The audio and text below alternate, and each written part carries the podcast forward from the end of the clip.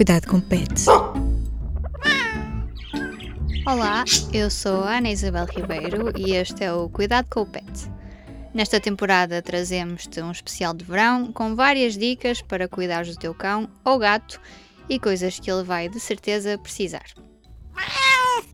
Como a temperatura está a subir, neste episódio falamos sobre os cuidados que deves ter com o teu animal nas épocas de maior calor, inclusive em casa. A médica veterinária Filipa Bernardino explica tudo. Primeiro, há que reforçar que os passeios devem ser feitos nas horas de menor calor e em locais de sombra. Nestas alturas, a água é o maior aliado dos animais, em especial dos cães, por isso, leva sempre alguma para os passeios. Filipa, os cães e os gatos sentem o calor da mesma forma que nós?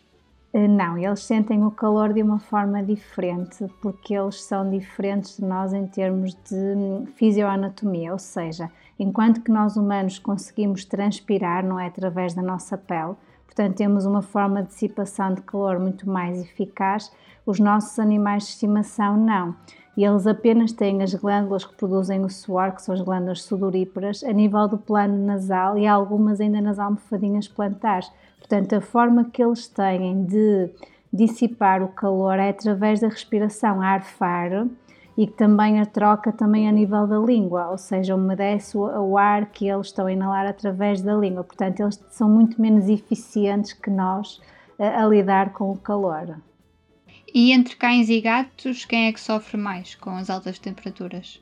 Sofrem os dois, sofrem exatamente os, os, dois da mesma forma, só que nós temos é, hábitos diferentes com os cães do que aqueles que temos com os gatos, mas sofrem exatamente os dois da mesma forma. Até mesmo aqueles cães de pelo mais curto e os huskies, por exemplo? Sim, ou seja, eh, que cães é que sofrem mais com o calor e isto aplica-se de igual forma para os gatos. Aqueles, os cães ou os gatos de pelo mais comprido vão ter, claro, mais dificuldade em dissipar calor, não é?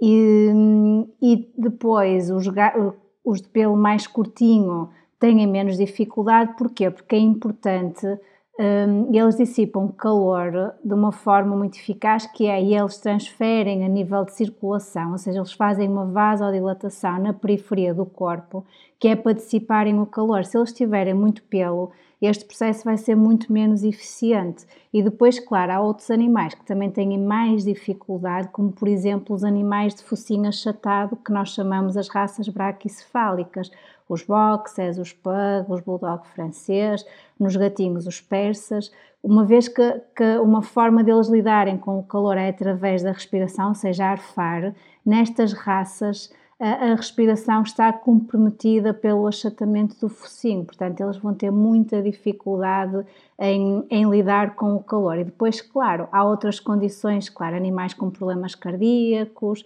animais com problemas respiratórios. Uh, e, claro, a doença do século XXI também não ajuda na dissipação do calor, que é a obesidade. Está bem? Quanto mais gordinhos eles forem, mais dificuldade vão ter em lidar com o calor. E que cuidados é que devemos ter com o nosso cão ou com o nosso gato dentro e fora de casa, quando está mais calor? Ou seja, dentro de casa, a partir deles devem estar num local com sombra. Mesmo aqueles animais que estão no exterior, deve-lhes ser proporcionado locais de sombra para que eles se possam proteger do sol.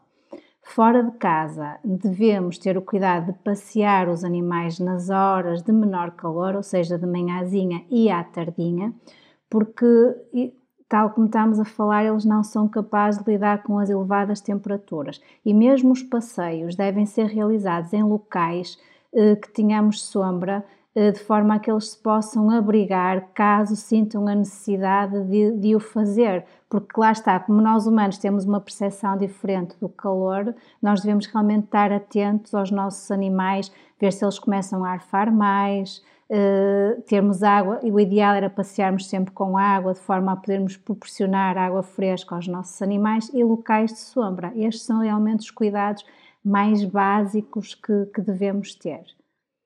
E se o, se o animal, imaginemos o nosso cão, mesmo que tenha sede e que esteja a arfar, normalmente não, não tem a tendência para beber água? Que estratégias é que podemos utilizar para que ele beba?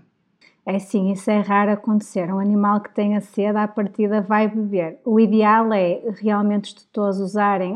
Existem uns bebedouros que são um, portáteis. Um, e se o animal, e é habituar ao animal estes bebedouros mesmo dentro de casa, está bem? Ou seja, começamos a treiná-los a beberem nestes bebedouros dentro de casa. E à partida, se o fizermos, eles vão beber na rua, não têm por que não beber está bem? E porque se eles estão a arfar, se eles estão com calor, eles vão sentir, eles no fundo, o calor faz com que eles desidratem, portanto, estimula a sede. Portanto, eles têm que beber se realmente estiverem numa situação de, de calor, de, hiper, de hipertermia, de desidratação. Temos sempre aqui o risco dos animais sofrerem um golpe de calor. Uh, quais são os sintomas disto? Os sintomas são quando eles começam a arfar em excesso, está bem?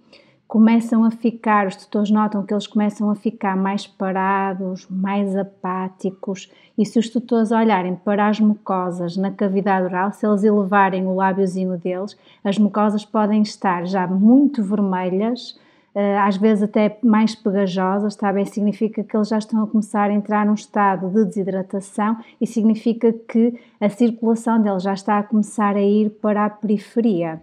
Em situações extremas, quando os tutores notam isto, eh, devem de imediato ir para o veterinário, ok? Em situações extremas, caso o tutor realmente não se aperceba destes primeiros sinais, eles podem mesmo desmaiar, eh, podem mesmo ter convulsões, está bem? Mas isto já são realmente situações extremas que, a partir dos tutores, apercebem-se dos sinais iniciais do, do golpe de calor.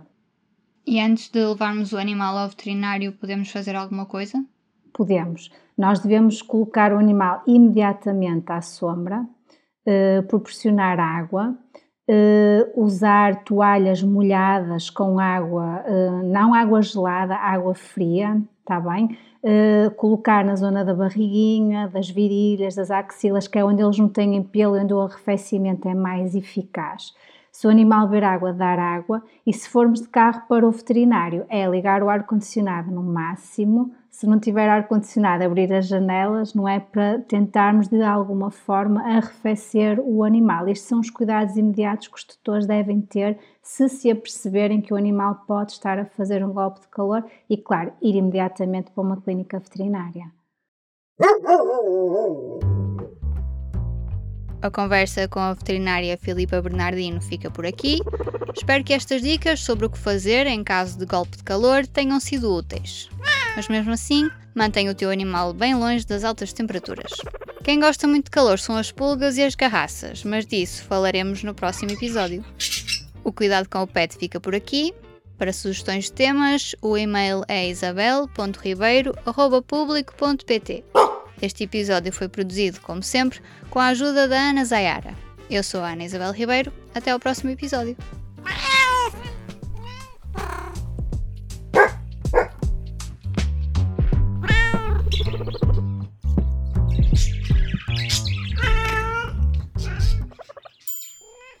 O público fica no ouvido.